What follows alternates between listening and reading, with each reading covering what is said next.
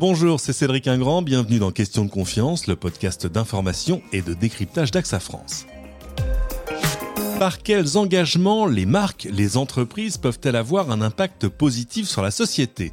Cette aspiration, elle a un nom, on le connaît, RSE pour responsabilité sociétale des entreprises. Alors la RSE, ça existe hein, depuis longtemps déjà, mais on sent bien que le mouvement aujourd'hui s'accélère. Si au départ il s'agissait surtout d'actions isolées, voire cosmétiques parfois, désormais la RSE est bien installée au cœur de nombre de projets d'entreprise, propulsés d'ailleurs désormais par un cadre législatif favorable. Bref, les entreprises ont aujourd'hui toutes les bonnes raisons d'apporter leur pièce à l'édifice, celui du bien commun, plus encore d'ailleurs dans les mois à venir, avec l'urgence économique, l'urgence sociale qui suit la crise sanitaire. On en parle avec quelqu'un qui lui a compris depuis longtemps tous ces enjeux, c'est le fondateur de Spark News. Bonjour Christian de Boiredon. Bonjour. Alors, on va rentrer évidemment dans le détail de ce que font ou ce que devraient faire toutes ces entreprises, mais d'abord, euh, présentez-nous quand même Spark News en deux mots. Spark News, c'est un média social? Alors, euh, c'est vraiment une espèce à part, Spark News. En fait, au départ, l'idée, c'était de travailler avec les médias qui savent très bien nous parler des problèmes et c'est important, mais parfois on a besoin de parler des solutions, de ce qui marche. Ah, c'est un, média de l'actualité heureuse. Vous savez que ça a déjà été tenté. oui, mais justement, c'est pas l'actualité heureuse, c'est les vraies solutions qui marchent. Et, et c'était justement ce sur quoi on a dû se battre au début. Dire, c'est pas du journalisme positif, c'est des solutions. Et, et d'ailleurs, euh, le premier projet que j'avais monté, c'était avec Libération.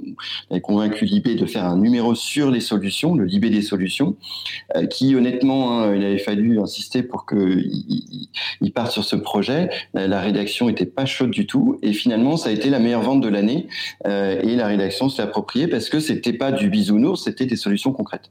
Comme quoi, c'est pas juste un sujet rasoir, j'ai envie de dire. Mais on va le voir, ça correspond à beaucoup d'aspirations. Si on essaie de définir euh, la RSE, qui est quand même un, acronyme, enfin, pas très, qui accroche pas l'oreille euh, de prime abord, c'est quoi? En gros, la RSE, c'est l'entreprise qui devient une citoyenne comme les autres?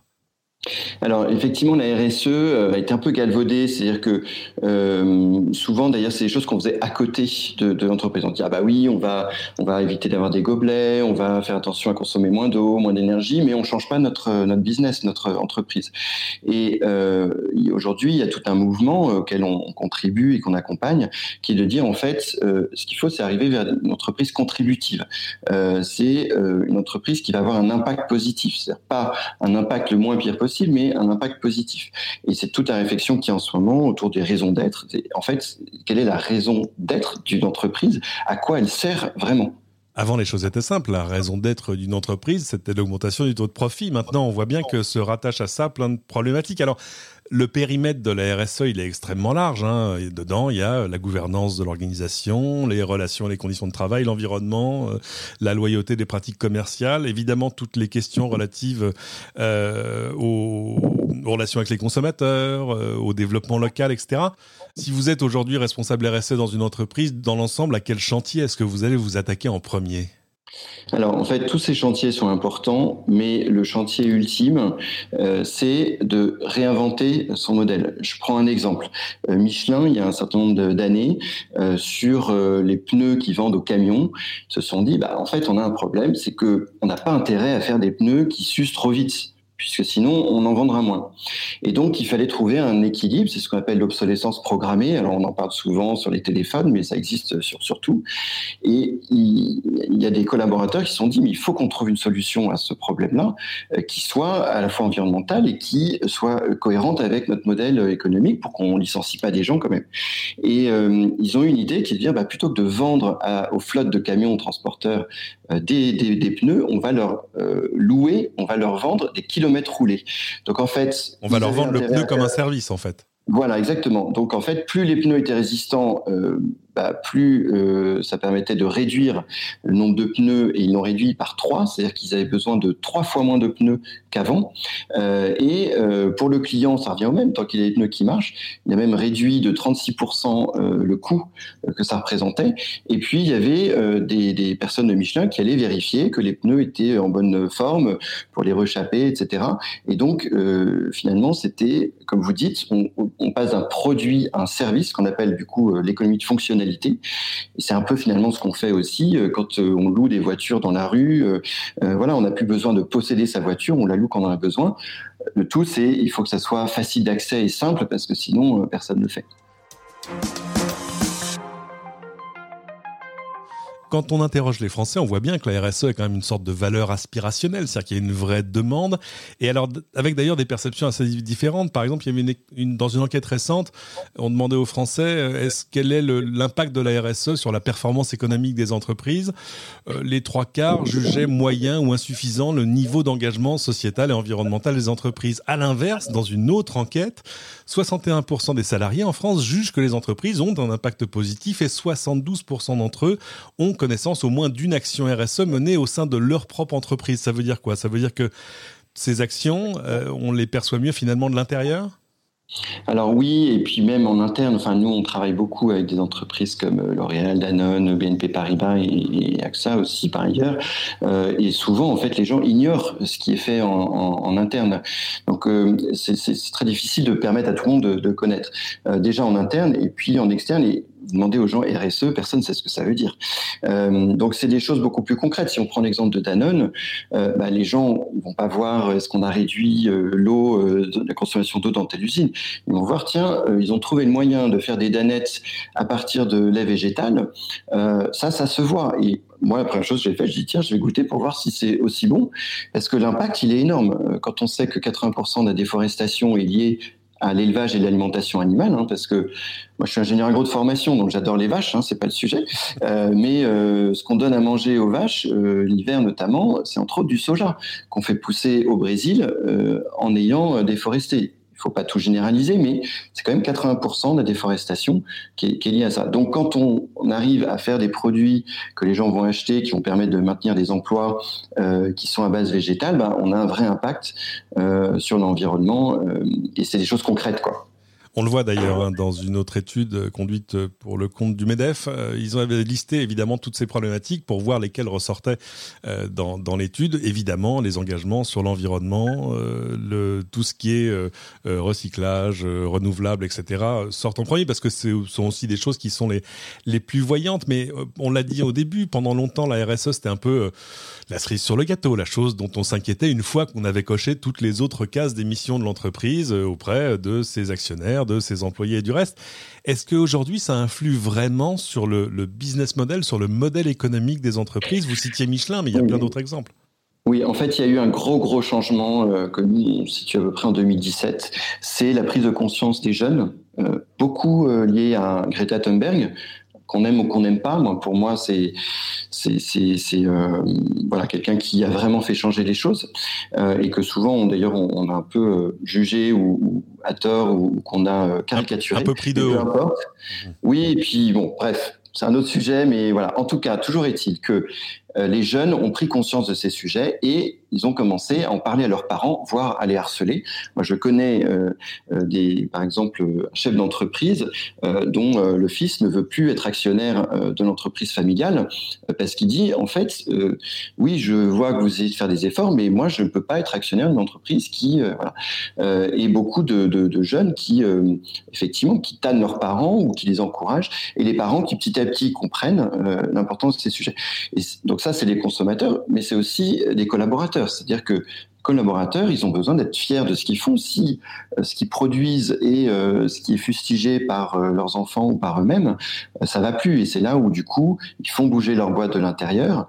Les entreprises qui ont besoin de retenir leurs collaborateurs et de d'embaucher aussi les jeunes des grandes écoles, universités et autres, qui sont des jeunes qui ont du mal à attirer. Hein. Les jeunes, ils vont plutôt dans des startups, dans des boîtes comme nous, Spark News, entreprises contributives, ou, ou ailleurs, mais ils vont plus dans les grands groupes. Donc si euh, l'entreprise ne met plus ces sujets au cœur de, leur modèle, euh, les jeunes ne viendront plus travailler chez eux et c'est un vrai sujet. C'est un vrai sujet de euh, ressources humaines, c'est-à-dire que c'est un enjeu pour arriver à à la fois à garder les talents qu'on a aujourd'hui et à capter ceux de demain?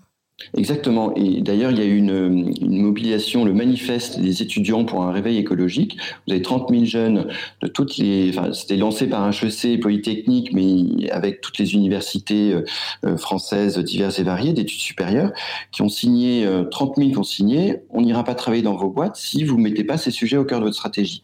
Bah, ils ont été. Il faut sortir de ce qu'on voyait il y a encore 10, 20, 30 ans, c'est-à-dire une responsabilité traitée un peu comme de la philanthropie ou du mécénat. Exactement, voilà. Là, l'idée, c'est vraiment de le mettre au cœur euh, de son modèle. Euh, je, prends un exemple, euh, BNP Paribas, d'autres banques, ils se sont dit, tiens, comment on, met ça au cœur de notre modèle. Quand ils font des prêts aux entreprises, par exemple, pour financer une usine, ce sont des prêts de plusieurs milliards, ou, la, chaîne de production, enfin peu importe, ils ont créé une offre où ils disent, bah, en fait, on va définir des indices de, de, de, ce qu'on appelle de sustainability, hein, des KPI, euh, euh, voilà, sur le travail des enfants, bien sûr, sur euh, l'énergie renouvelable, sur la consommation d'eau, etc. Et si vous atteignez euh, ces objectifs, on vous baisse le taux d'intérêt. Sur des prêts de plusieurs milliards, ça a un impact. Donc c'est un vrai euh, business, mais qui encourage les entreprises à être meilleures. Et le calcul d'une entreprise comme euh, BNP Paribas, il dit bah, nous, c'est notre façon de contribuer, d'encourager les entreprises à s'améliorer. Et on fait le pari aussi que c'est celles qui réussiront demain, donc on a intérêt à les garder comme, comme clients. Donc c'est gagnant-gagnant, d'une certaine façon. Euh, enfin, même, voilà, gagnant pour l'environnement, gagnant pour l'entreprise, gagnant pour BNP Paribas. C'est un bon exemple d'intégration de ces impératifs, j'ai envie de dire, à l'intérieur même de l'offre des entreprises. Moi, j'avais évidemment un, un, exemple plus proche chez AXA sur la prévention des risques, qui est intégré maintenant même au cœur de certaines offres business pour, pour les clients. Il y a un service de prévention qui est systématiquement intégré dans les offres, par exemple pour les alertes climatiques. Enfin, ce, le, genre de choses finalement auxquelles on n'aurait euh, pas pensé euh, il, y a, il y a 20 ou 30 ans parce qu'on l'aurait traité euh, à côté, j'ai envie de dire, par, par le mécénat et la philanthropie. Oui, et puis même, euh, voilà, AXA, euh, Garance, Richard Vattez a créé euh, AXA Emerging Customers, qui est une assurance pour les, les petits, les micro-entrepreneurs ou les petits agriculteurs dans les pays en voie de développement, qui, bah, s'il arrive un problème, ils perdent tout. Hein, ça fait depuis des générations, ils ont réussi à sortir de la pauvreté et du jour au lendemain, ils perdent tout. C'est des petites assurances, mais au lieu de le faire en mode philanthropique, il y a un modèle économique, alors qui n'est peut-être pas le plus rentable, euh, mais qui fonctionne. Euh, et c'est des 9 millions de personnes qu'on peut protéger. Et ça, pour ça, ça marche parce qu'il y a des collaborateurs, hein, que ce soit chez AXA ou ailleurs, qui se disent qu'est-ce que je peux trouver comme solution pour résoudre tel problème et qui vont mettre leur énergie, leur, euh, les moyens de leur entreprise pour inventer des modèles différents. Est-ce que finalement la meilleure motivation en termes de, business, j'ai envie de dire, est-ce que c'est pas que finalement tout ça correspond, on l'a dit, à une attente vraiment forte du, consommateur qui a envie lui aussi de trouver plus de sens, alors là pas dans son métier, mais dans les produits qu'il achète au jour le jour alors tout à fait. Par contre, il y a une chose qui est importante pour que ça marche, il faut que l'offre soit facile d'accès.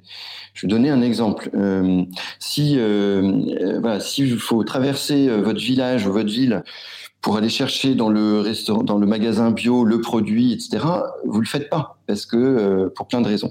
Ce qui a fait le succès, par exemple, d'un projet comme C'est qui le patron Je sais pas si vous connaissez. Hein, c'est c'est un deux de, de, garçons qui se sont dit, bah, on dit que les producteurs de lait n'arrivent pas à vivre de leur métier. Les distributeurs disent oui, mais on peut pas vendre le lait plus cher parce que sinon les gens viendront plus chez nous. Donc, ils ont lancé une démarche en disant aux consommateurs dites-nous ce qui est important pour vous. Hein, le prix du lait euh, aujourd'hui, il est à 0,69 centimes. Si vous voulez qu'ils vivent décemment de leur métier, il faudrait l'augmenter de 6 centimes. Est-ce que vous êtes d'accord? Oui, non. ok, oui. Euh, pour qu'il ait trois semaines de vacances, il faudrait augmenter de 3 centimes. Avec tout un cahier des charges, pas d'OGM, machin. Et donc, ils arrivent à un prix à 0,99 centimes. Enfin, 99 euh, centimes il propose à Carrefour en disant bah, est-ce que vous êtes euh, est-ce que vous seriez d'accord pour distribuer ce, cette brique de lait? Ils ont dit bah écoutez oui, c'est super, ça a du sens. Et ça a été un énorme succès, c'est-à-dire qu'ils ont vendu 200 millions de, de litres. Ça a été c'est la deuxième meilleure vente euh, des marques derrière les marques distributeurs. Tous les distributeurs maintenant le font. Pourquoi? Parce que quand vous êtes dans votre magasin, vous n'avez pas besoin d'aller chercher à l'autre bout du monde.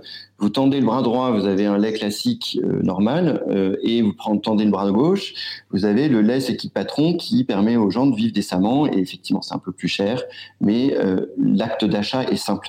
Et en fait, je pense que c'est la clé, et c'est pour ça que effectivement toutes les marques qui réussissent à, justement à, vendre des produits qui sont plus responsables, plus environnementaux, équitables ou autres, c'est quand ils arrivent à faire une offre qui est simple, qui est facile, qui est lisible qui est, facile d'accès. Je le disais en intro, euh, on a maintenant ce qu'on pourrait appeler un cadre législatif favorable avec l'adoption de la, la loi Pacte l'année dernière, en avril 2019, si je me souviens bien. Qu'est-ce que ça change? Alors honnêtement, euh, ça change pas grand-chose qui est cette loi parce qu'elle n'est pas contraignante, parce qu'en fait elle change pas grand-chose en fait finalement.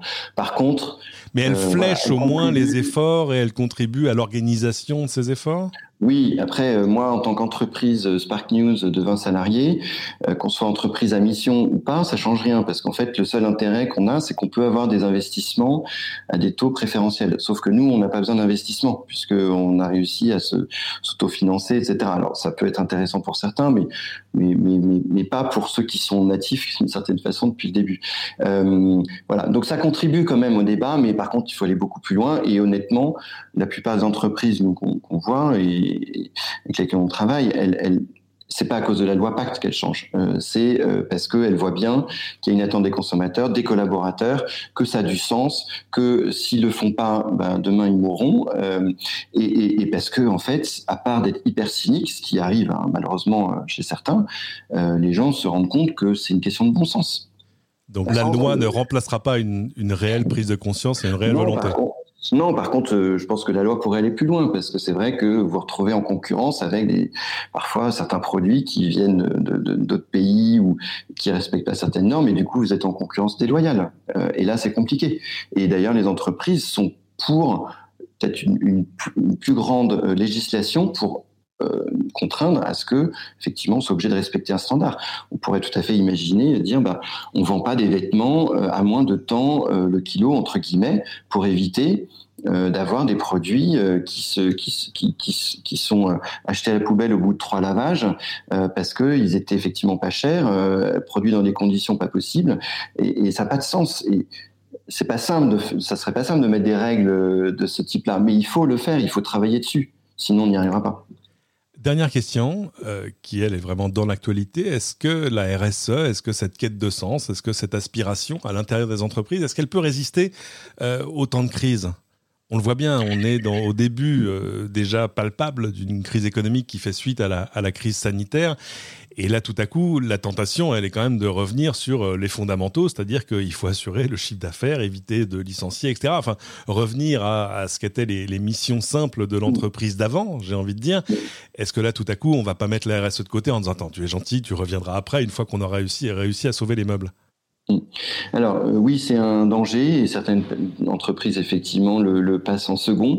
Euh, c'est celles qui sont peut-être les moins matures sur ces sujets, mais je pense qu'elles le, elles le payeront malheureusement aussi bien parce que les collaborateurs vont partir, les clients aussi, les marchés aussi euh, financiers, les, les, les fonds d'investissement. On travaille avec des fonds d'investissement qui nous disent en fait on on n'investit pas dans certaines entreprises quand on sent qu'elles elles font pas leur, elles ont pas pris conscience de ces sujets et qu'elles qu'elles font pas cette transition parce que ça va nous retomber dessus dans quelques années. Les gens n'en voudront plus, elles seront invendables entre guillemets euh, et, euh, et, donc c'est des critères qui sont de plus en plus importants. Euh, Lafarge qui a eu des très bons résultats a été mal noté par les analystes financiers parce que euh, ils estiment que, alors c'est vrai que le, béton est un vrai sujet, un très émetteur de, de CO2, et qu'ils n'ont pas pris le projet à, leur juste, juste valeur, malgré euh, des, des, super projets comme celui de François Perrault qui vont dans le bon sens, mais qui sont encore trop petits pour euh, pour euh, pour peser.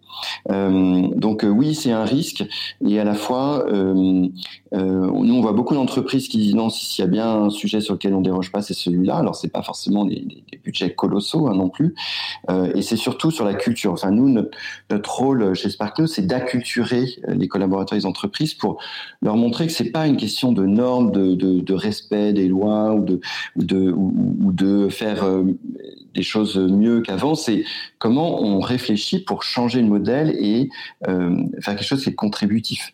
Euh, comment on va, par exemple, passer une entreprise où on, vend des produits, même s'ils sont écolos, etc., à on va vendre des expériences où on va permettre aux gens de découvrir, euh, je pense par exemple à Nature et Découverte, qui se dit, bah, tiens, il faudrait qu'on vende plus d'expériences, d'emmener les gens voir les oiseaux dans, la campagne. Ça consomme moins d'énergie, ça évite de transporter des choses et les gens on les enrichit et en plus c'est de l'emploi local et, euh, c'est plus contributif. Donc c'est ce, ce, ce, basculement là en fait qui, est important et que les gens attendent. Attendent. Ce qu'il faut c'est faire des offres qui soient sympas, euh, accessibles et, euh, et, que ça cartonne. Merci beaucoup Christian de Boiredon. Je rappelle, vous êtes le fondateur de sparknews.com. Où est-ce qu'on peut vous retrouver en ligne, à part sur le site évidemment? Alors oui, le site, alors vous pouvez voir un peu ce qu'on fait, hein, que ce soit avec les médias, avec les entreprises, avec les organisations, et puis sur les réseaux sociaux. Merci à vous. C'est la fin de cette émission. Merci à tous de l'avoir suivi. Pensez évidemment à vous abonner sur votre plateforme de podcast préférée. Tant que vous y êtes, n'hésitez pas à cliquer sur les 5 étoiles qui n'attendent que votre clic de souris, à nous laisser vos commentaires aussi. Ils aideront les autres à découvrir ce podcast. Et à bientôt pour une nouvelle question de confiance.